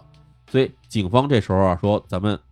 尽管有八个人，咱们没法强行突破，因为咱们冲进去以后打得过他，打不过他是不知道。第二，我们也不知道屋里到底有多少人，有多少枪，这是什么咱不明白。而且呢，警方这时候也不能排除说屋里是不是还有人质，还有活着的人。是假如警方这时候要强行闯门的话，不光是警员自己可能会受伤，而且可能人质也就性命不保。那警方说：“咱们这么着，别愣往里冲，咱们先叫这署里头给咱们进行这个警力支援，把他们看有没有能派这种重火力的，对吧？防暴队什么的能叫来。”他们就通过这无线电就呼叫了警力支援，给了自己这个上级汇报。然后到了十八点五十分的时候，这个熊野警察署和这个尾鸠警察署的这个二十名的这个支援警力，带着这各种武器，以及还有这种什么救护车之类的，从这个各个地方向着案发现场出发。这个时候时间呢是这个晚上六点五十分，这时间就这么着一分一秒的过去。其实呢，在现场来说是死一般寂静。是，一方面，警方不敢接近屋子，另一方面，池田一东在屋里呢，其实谁也不知道他在忙什么，也没动静了，没动静，而附近居民也都不敢出声，因为一出声他们怕也惹来事儿。对，所以现场就这么着僵持，僵持了二十分钟。这二十分钟就是在等待这支援警力到来，嗯，直接到了晚上七点十分的时候，终于这二十多名支援警力到达了现场。这时候可以说是彻底的把这池田家进行了包围。嗯，而警方这时候开始重新喊话了，因为他们其实这时候一方面现场到达那八名警员呢，也先跟这周围的邻居啊了解情况，说家里到底什么人都有谁，谁今天晚上出现了，然后他们都有什么事，问清了以后知道这屋里大概只有池田一通一个人了，只有这么一个人，而且开枪的人就是他，所以这时候警方开始从外面冲进去喊话，说这个尽快投降，说你要不投降的话，我们就向你屋里发射这个催泪瓦斯弹。嗯，打了催泪瓦斯弹以后，这人其实就基本失去了行动能力，就眼也睁不开，然后也没法呼吸，就肯定得跑出来。所以这时候是说这个赶快投降，我们给你一个最后期限，再过五分钟你要不出来，我们就发射催泪瓦斯弹。嗯，喊完这话之后，突然这屋里啊就有个响动，啊，是什么呢？当当两声枪响，又出两声枪，又出来了，而且还不是连着的，就是梆一枪，嗯，然后过了一会儿梆的一枪。哦，就这时候警方就是听完这枪响以后就很害怕，因为第一反应是什么呢？枪一响，赶快卧倒。嗯，对吧？赶快趴下，说别让枪伤着自己。是，但是两声枪响全完了以后，那警方就开始看说谁受伤谁受伤了，说没有受伤，而且好像子弹都没打出来，就在屋里响的。屋里响的，这时候现场那指挥的警官啊做出了一判断，说这个两枪肯定不是冲外打的，咱们啊要怀疑一个最坏结果，就是池田东可能开始把屋里的人质给杀了。这时候咱们不能等了，到了十九点十五分，按照警方最后给他规定的通牒时间以后，哎，一声令下，二十多名警员这一块儿冲进了池田家屋里头来，冲进来就是拿枪或者指着说不许动，举起手来，嗯，四处去寻找这个池田一通的身影，但是冲进以后发现屋里什么声音都没有。按说，你比如要有人质的话，肯定有惨叫。要是这池田一通在屋里的话呢，肯定他会负隅顽抗，拿枪至少对射吧，对对，吧？肯定都能打他们了。但是什么事儿都没有。这时候警方在这时候拿着那个手电筒，把这屋里这个灯开关打开以后，一看，哟，池一东这时候坐在客厅的这个墙角这儿，他这个肚子上跟这脑袋上各有一个大窟窿。哦，就那两枪自他杀两了，枪是吧啊自杀，其实是先拿着那猎枪冲着自己肚子开了一枪，嗯，然后冲着自己脑袋开了一枪，这两枪给他等于是当场直接就结束自己生命，哎呦，自杀了。行，嗯，所以这事儿到现在为止，可以说灭门案就算是彻底的就是灭门了。嗯所以警方这时候就得清理现场呗，对对，吧？在现场的办案警官回忆说，说这个自从当了警察以后，这几十年了以来没见过这么可怕的现场。为什么呢？说这屋里头除了池田一通本人开枪自杀之外，还有谁呢？冈田早苗、冈田勇，还有这个森本实子、池田秀一，加上池田一通的两个儿子池田中和池田正和，以及池田一通的母亲池田富美，七个人当场不治身亡。嗯，然后我们刚才提到，就是这个池田一通的老婆池田南美，对池田南美在从这个厨房要逃跑的时候，其实是被这池田一通一斧子砍在身上了。对，嗯，这砍在身上砍在哪儿呢？砍在这肩膀这位置上了。哦，肩膀这位置，其实我们知道他离脖子挺近的，这一斧子要砍在脖子上，直接大动脉破裂就死了。但是他很幸运，这一斧子砍在他肩胛骨上了，哦，肩胛骨这地方直接把这斧子就挡住了大部分冲击以后，没有太多破裂的问题，所以就他这一下是被砍翻了以后，池田一通就凿了他几下，但是都没造成致命伤。所以池田南美呢是这事件中的一个幸存者，哦而且他是一直在现场幸存者。他开始有一幸存者是冈田冲，冈田冲其实是挨了几斧子以后就跑到跑人邻居家去了家。了，啊所以池田美等于是在屋里被发现的唯一的一名这幸存者。哎，尽管是受到了这个斧子的劈砍，然后陷入重度昏迷之后，但是过两个月时间之后呢，池田美就康复出院了。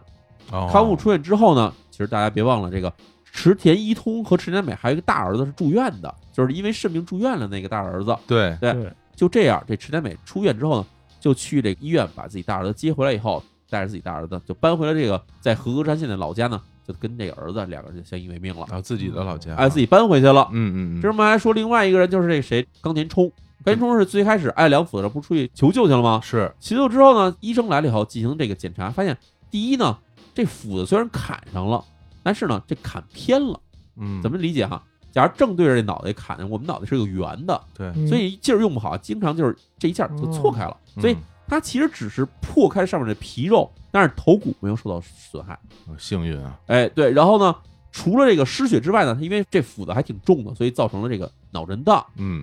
治疗了大约一个多月以后呢，冈田冲呢也算是康复了。啊，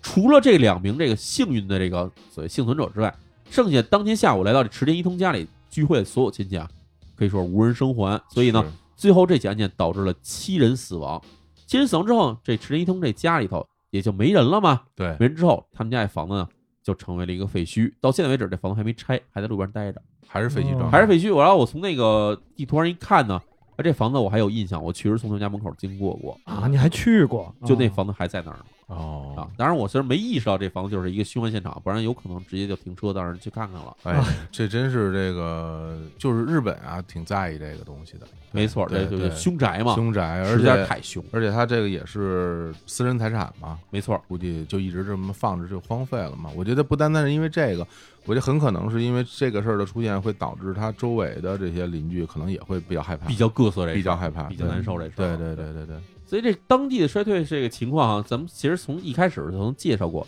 最开始的一九八零年的时候，这地方还有个八百来人，随后到了一九九零年的时候，这地方只剩下六百来人了。然后二零一五年的时候，整个村子因为是它分好几个集落嘛，嗯，整个村子呢还有二百四十六人，但是在这个案发所在地池田一通家附近呢，案发当时的时候是四十来户人家，到现在只剩五户人家了，嗯哦，就人都基本就全搬出去了。是，当然这个也跟日本当地的这个人口的减少哎和大家的这种迁徙有关系，没错嗯就是一方面是什么？日本其实出现了一个人口过度的向这种大城市集中，是但是你要想，当时其实像池田一通这家人，他们在当地种柑橘，收入其实是不错的。是，能够让这些相对来说收入不错的人离开这部分所谓的故土，然后去别地儿另谋生计。对，除了有这种人口老龄化原因，其实肯定还有这时间里的一些影响。一定的，嗯一定的。你住在这儿，你每天哎呀想起这个事儿来，就多可怕！而且我觉得嗯，这邻居们啊嗯，想起来肯定就是心里边的恐惧。嗯你就说这两个幸存者，虽然他们活下来了，对，但他们看见了这些东西，这个我觉得都是一生永远无法弥补的这种创伤。而且你想，嗯这个案件发生的时嗯候，警方是需要二十分钟才能到达现场，真是对吧？嗯就很偏远，嗯所以你要在地上住，你还会害怕。就是，嗯，假如再出这么一事儿，是不是还等个二十分钟，这警方才能到这边来？我们说二十分钟，那再当上的人可能觉得就是两天或者两年了，已经就是你实在太可怕了，这个过对嗯对程。对所以人们选择说居住到这个更方便、安更全安全的地方来说嗯，这其实是一个可以说是自然选择吧。嗯哎是然后就这样，随着村里的人口越来越少呢，这个村子里面那个小学和中学啊，就相继都闭校了，没人没了人。哎，没有人了，嗯哎，在这个二零一四年这当地荒坂中学闭校的这最后一年的时候呢，荒坂中学加上荒坂小学这两个学校加起来，整个所有年级的人只有十一个学生，哎呀，很多平均下来可能一年级只有一个人的感觉了。是哎是是，然后这个地方其实我们再往前倒，假如倒过二百年前，在这二木岛这港湾这儿呢，其实是有一个传统的一个祭典的祭祀活动，嗯哎，叫做二木岛火祭。啊这个火祭的目的是什么？据说啊，是为了祭拜当地的这种一个比较凶的一个神灵。啊情况是什么呀？就是开着船到海面上，然后在海面上点那种火把，嗯然后用火把好像去怎么着，就像有点像捕鱼的那种情况似的，嗯然后这么着去做一个这个神的祭典。而你要不进行这祭典的话，这个神就会发怒，所以就会导致什么灾祸发生。但是因为村里人越来越少了，所以这个祭典呢，在这二零一零年前后的时候呢，就彻底停办了，再也没有举办过这个仪式了，是没有人了嘛。没有人了。没有人了，这些东西都得去准备材料什么的，很多人呢要去做这个事儿啊。我估计留在那儿那些年纪大的人也做不动了。嗯，对，年轻人也不愿意参加了吧？哎呦，这个案件，嗯哎呀，我跟淼叔录过特别特别多案件啊，在我们日坛公园儿，嗯然后包括我们录的这个《日坛物语》，日坛物语还有我们这个李淼谈奇案嗯呃这些案件，我录录过特别多。但是我觉得这个案件可能是咱俩录里边儿我觉得最惨的一个了。就是实在是下手的方法太过于就是狠了，而且就是太突然了，也没有任何的铺垫，对吧？就是上来这人就就变成一魔鬼，然后康康康就开始行凶了，嗯啊这样、对，所以这案子特别像什么呢？嗯活动你还记得咱俩之前录过一个中金川的灭门惨案，哦，钟金川有印这象、啊，个人叫袁静，嗯然后他也是把自己的媳妇儿、把自己的儿子、女儿、女婿全叫到自己家来，然后把他们全一个个全杀死在屋里头了。是，但是他那个手段没有这个这么残暴，那个大部分是勒死的。对，这个太凶残了啊！对，所以这两起案件其实当时我就我看这两起案件的时候哈、嗯一前一后，我觉得这俩案件好相像，嗯，嗯，只不过手段嗯不同。是哎是是，所以聊到这儿，其实我就在思考两个事儿啊，就一个事儿，因为第一个事情其实已经没办法求证了，就是这个池田一通这人啊，他是不是精神分裂症，哎，他的精神到底有没有问题？呃这个对事儿其实是没法确诊，因为人已经死了。，对对对，嗯然后但是从他这些行为上来讲，我会发现有一些疑点，嗯，就比如说。因为我我我也不太清楚啊，就是关于说精神分裂症，他一定会有什么样的情况，而且可能每个人的情况不一样。对嗯但是他这里面，你看，首先他还有那种埋伏的过程，对对吧？他还在某个地方躲着，然后去嗯袭击别人，对，然后最后他还有自杀的这个行为，对。那我其实就不太，就如果你真的是就像刚刚他那些作案的那些过程里边儿，他已经完全就失去任何的理智了，嗯，对吧？就见人就杀的那种情况，那为什么警察来了你还知道躲着？然后躲完之后，最后让你处理不处理，为什么你还会自杀？其实我对这事件解读是这样的，就是精神分裂症它其实会导致一些明显的行为上的偏执。嗯对我们有时候在生活中见到最常见的精神分裂症，就是有些人自言自语，嗯，有幻视，有幻听，然后会觉得有人在迫害他，或者有人在跟踪他，或者甚至有的时候觉得有人在通过某种什么特殊的手段，什么电波之类控制自己大脑啊，这是明显精神分裂症的一种病症吧。然后在这案件里面，其实我们也能看到，就是池田一通这个人，他尽管有这种偏执行为，就是他想到了说我要杀死屋里的所有人，但是他的思维，就是他的思考能力是没有受影响的。这个是其实，在很多精神分裂症或者说跟这个精神问题相关的这种案件里面经常出现。嗯，就是他有逻辑能力是吧？他有能力能力，以前啊其实有一个很大案子，我也写过，就是佐川一正吃人那案子，嗯，他其实确实精神上有问题，嗯但是呢，他可以完整去策划怎么把一个女大学生骗到自己家里头来，然后在什么情况下把她制服，把她弄死，然后这过后怎么分尸什么的，他都想得到，所以他在策划行为方面上是没有影响的。嗯但是他思考问题的能力和他如何去看待世界的这个事儿，他已经发生了偏执，发生了扭曲，是这么一个情况。嗯，乔总，你觉得这个人他精神到底有没有问题，或者说之前的某一些细节能不能表明他精神上是有一些问题的？就是说，除了这案件 以外，啊我觉得他这么说吧，因为我之前也介绍过，嗯我这个大学学过一段生物嘛，啊 然啊后这啊段是对于这个人脑，现在淼叔也知道，这嗯人脑应该是现在已知人类已知最复杂的结构，没错，不管是生物学还是其他生嗯物电子。所以，像你们所说的这种情况啊，这个病症导致的行为，包括它病症之前之后的逻辑性哈，这些具体是怎么样？我觉得现在有的事儿肯定是现代医学不足以去那个、呃解释释的的东西。，嗯嗯但是刨出这些呢，我想说的是，这个案件给我特别大的刺激吧，可以说不叫嗯感触了，嗯就是说他对两个亲生的孩子痛下杀手的这种行为，包括你们刚才提到的之前的那些案件，嗯，就是咱俗话也说这个虎毒不食子嘛，嗯，一个人如果到这个情况下，不管他是不是在精神分裂的范畴或者任何范畴之内，我觉得这都是一种极恶的行为。这种恶可能就是已经没有人性的约束了，所以他这个极恶的行为是感触最大的这一点。因为你其实看这个作案过程里面，他在打死自己的两个儿子之前，其实还是亲手把自己母亲用斧头给劈死了。对，完全就没有亲情和这个人的基本的伦理道德了，甚至就是连动物性的里边都会有这种亲情的这种概对，念。那你说对吧你说自然界动物里面那有没有逻辑呢？它做事有没有什么呢？对但是它都甚至会为了繁衍，或者说为了这个天生的本能吧，它都不会去攻击这个。对呃哎，所以从这点，我觉得进行判断的话，池田一通的这个精神分裂症还是挺明显，是嗯吧还是挺嗯它明显还是一种病态的。就是嗯一般来说，或者说我们见到大部分情况下，这个杀人犯他假如不是这种丧失理智的情况下进行杀人的话，嗯，他往往在对自己的血亲至亲的时候，他会有所忌惮的。嗯，是你包括咱们聊了那么多这个连环杀手嗯，也没听哪个连环杀手杀自己家亲戚啊。对，对然后吧你说刚才说他为什么会躲避警察，然后最后对开枪自杀这事儿，嗯，我觉得不排除一种可能就是在警察给他包围的过程之中，其实已经经过了多长时间？经过了差不多有半个小时时间了。啊嗯，这个时间之内，他完全可能这个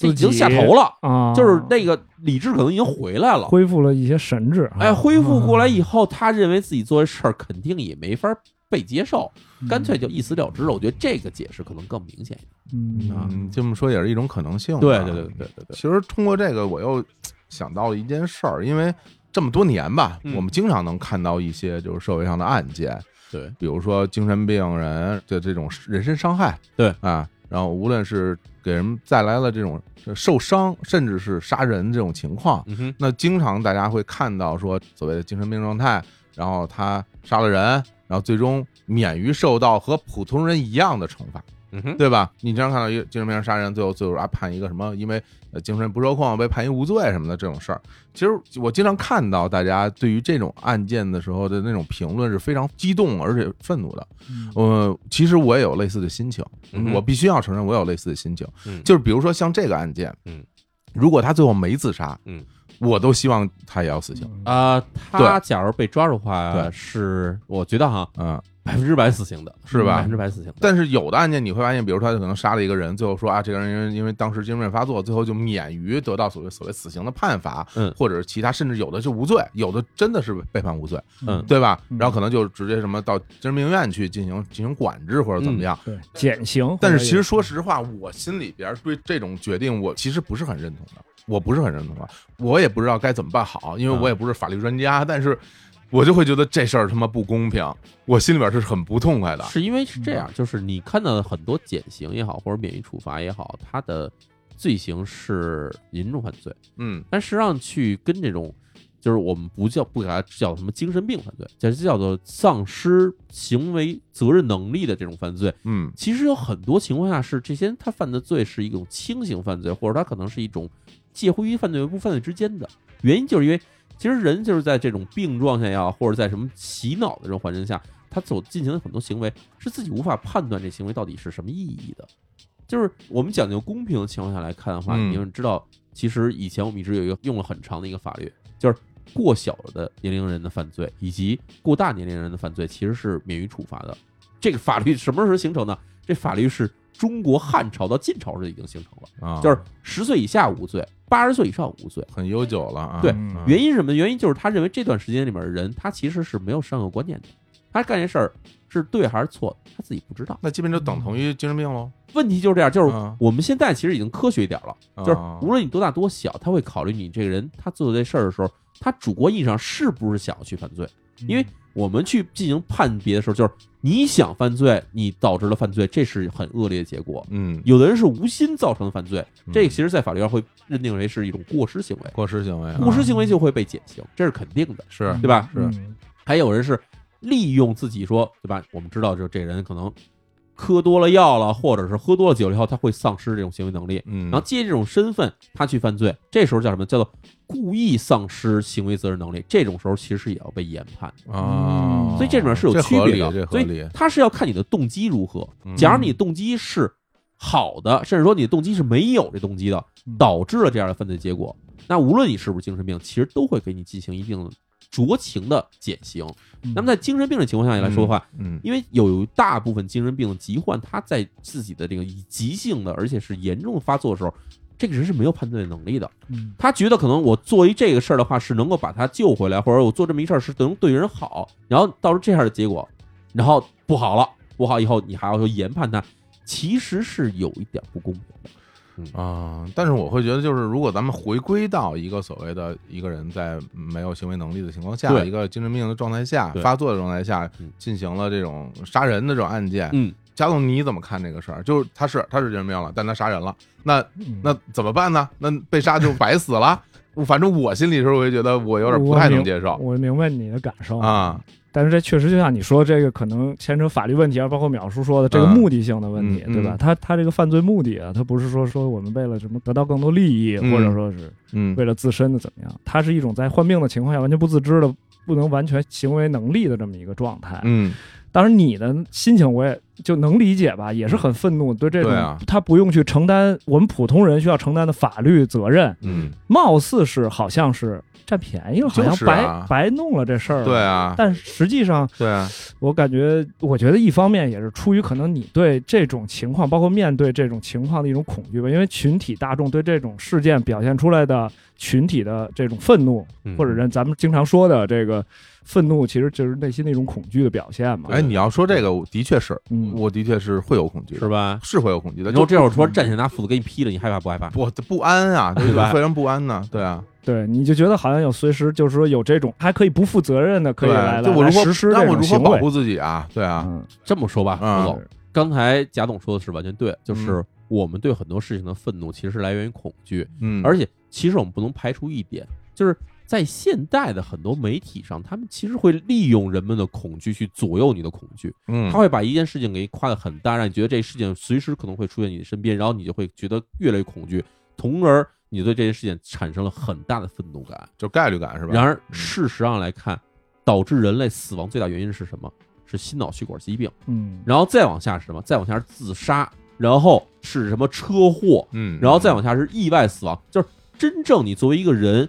你遭到凶杀的可能性是非常低的。嗯然后更不要提说你在遭到凶杀的过程之中，这个下手的人是个精神病，这个概率是极其极其极其低的。你说这概率我都都懂所以，你说这概率我都懂，所以你现在心里害怕，你应该害怕什么？你害怕是天天自己吃肉喝酒，我不怕那个，。然后害怕是自己，比如说突然有一天得上抑郁症以后，怎么去面对这个事情，然后以及开车的时候应该怎么好好开车，不是去担心这个精神病有一天杀到你们家门口了，我应该怎么去反杀他这事 儿，这事儿太远了 我跟你说，这个吃肉喝酒我乐意。我跟你说，首先是这个是吧？ 然后开车我注意，是不是？嗯嗯那但是就是咱们聊到说关于精神病的这个这个话题的时候，我、嗯我我总是会有一个感受，嗯这个感受有点像什么？嗯，就好像就好像地震了，啊你知道吗？啊就或者是刮台风了，啊！火灾了，对，然后你邦叽一下，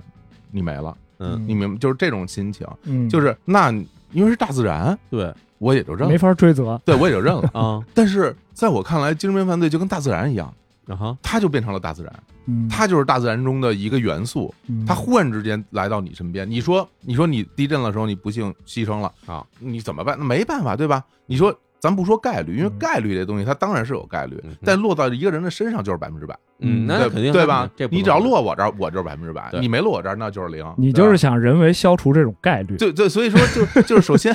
首先大自然我们没有办法，嗯对吧？但是嗯精神病，我们是不是或许有点办法？我都不知道，我不知道，或许是不是有点办法？不是，在我看来啊，真没必要跟人家钻牛角尖儿，是，嗨，真的，真没没必要。我跟你说，我跟跟人钻牛你角尖儿，说，其实聊到嗯这儿也是因为整个这案件的过程实在是太太太残忍了太残忍了，太残忍了就是让人心里边那种一方面恐惧，一方面嗯愤怒，然后各种情绪交织，然后最后你发现无力感。对，这种无力感其实是会给很多人带来一种，就怎么办呢？这事儿怎么哎办呢？就是其实怎么对，办就这没有事儿办法了。其实怎么办这就事是啊儿，在我写着案子的时候已经告诉大家该怎么办了。嗯就是家里有人有这种情况，有早期症状的时候，嗯及时就医，是及时带着他去看医生。因为哎我跟你说一个事儿，特别有意思哈，就是大部分的跟精神相关疾病的人，他们在犯病的时候或者出现这种症状的时候，都会否认这个事情，哎都会说自己没病。嗯，所有的，比如说这种什么暴力倾向人都会觉得我做这事儿是对的。对所以你作为一个家人，你要做的事情不是去包庇自己家人，也不是用自己方式去照顾他，比如说觉得啊这孩子这两天不说话，所以就让他自己待两天就好了。对，不是这样嗯该就医就医，该去找人帮忙找人帮忙，该去找人咨询进行咨询。当然，这个案件我们说这是发生在一九八零年嗯，假如放在如今的世界里面，你还有这种情况，说这人突然有一天对吧情绪暴变，突然就回家见谁脸不是脸鼻子不是鼻子的嗯，这种情况下，该找人咨询进行咨询，然后找人帮忙，然后对尽早去帮他去治这个病。我相信，其实，在案里面，池田一通这个人，他假如真的是按照那医生说的时候，给他安定剂扎进去，然后吃了这安眠药，扛到周一，周一送到医院的时候，确诊之哎臭后，确诊哎，甭管到底是短期的这种暂时性，比如障碍性的发作，然后吃点药好了，还是长期要收治到这个精神病院里头给他收起来，它都不会导致这起案件发生。所以，火总回到你的问题上，说这时候怎么办，怎么对吧办？啊？嗯，假如说是自己家人带他去看病，假如是你自己，那别人跟你说你要去看病的时候，你别跟人说我不去，我没病，你们谁过来我砍死谁，嗯别说这个，跟人乖乖去看病，嗯这就好了。哎呀，所以说啊， 嗨哎呀，就是这真是，当然，我觉得这里面有一个很重要的问题，就是判定的问题，嗯对吧？就是如何判定一个人是否真的有精神病，然后如何判定他的程度，然后包括他的程度会受到什么样的规格的对待，对吧？比如说你是呃几级类似于 对，比如说你啊是在家就可以，还是必嗯须要在医院或者怎么样？其实我觉得这个应该，当然我希望他会有一个更明确的一个判定，不然的话，这个事儿也挺危险的。我说你有病就有病，直接把你扔进精神病院，嗯没你再错你再也出不来了。没错，这个东西你就百口莫辩了。然后我说我没病，你说你看他一说没病，一对看就有符病，符合这个对，符合这对个符合这个对特点，所以这个东西有的时候会出现在一些影视作品里面，大家嗯把它当做一个笑料来来看待。实际上你去深想的话，这事儿其实挺可怕的。所以我希望就是说，也当然也是一呼吁吧，就是听到我们这节目的听众们应该明白一点，就是首先，精神病的这个无论说是防治也好，还是普及知识也好，是一个大家都应该参与的一个事儿。你不要看到一个事儿以后觉得，哎，这是一个神经病，甭理他了，不是这样的。就是有余力进行一些了解、说学习的人来说，你去至少了解一点，说这到底是什么。我觉得有一点做得很好，就是我们从十年前对抑郁症这事儿，觉得这就是自己心里想不开，现在已经明白它就是一个病，就是应该去治了。这个事儿其实已经进步嗯不进步了，而且我是希望，其实以后对于各种精神疾患这种情况，我们相信很多人，或者说至少现在我们这一代年轻人，嗯会对这事情了解的越来越多，也会了解越来越科学，就不会像以前一样觉得说只要是精神病，我们全给他烧死算了，应该不会是这样。是，哎，怎么样，贾总？这个嗯对假火苗组合第一次录案件就录了一个这么残暴的嗯案件，我其实我觉得是不是应该心情很沉重，啊对？是贾总在整个录音过程中都是非常沉重，非常沉重的，哦嗯非常沉重。对，的确这个案件是太惨了。对，哎哎，行吧，反正我们只能有的时候吧，面对很多现实上的东西，我们只能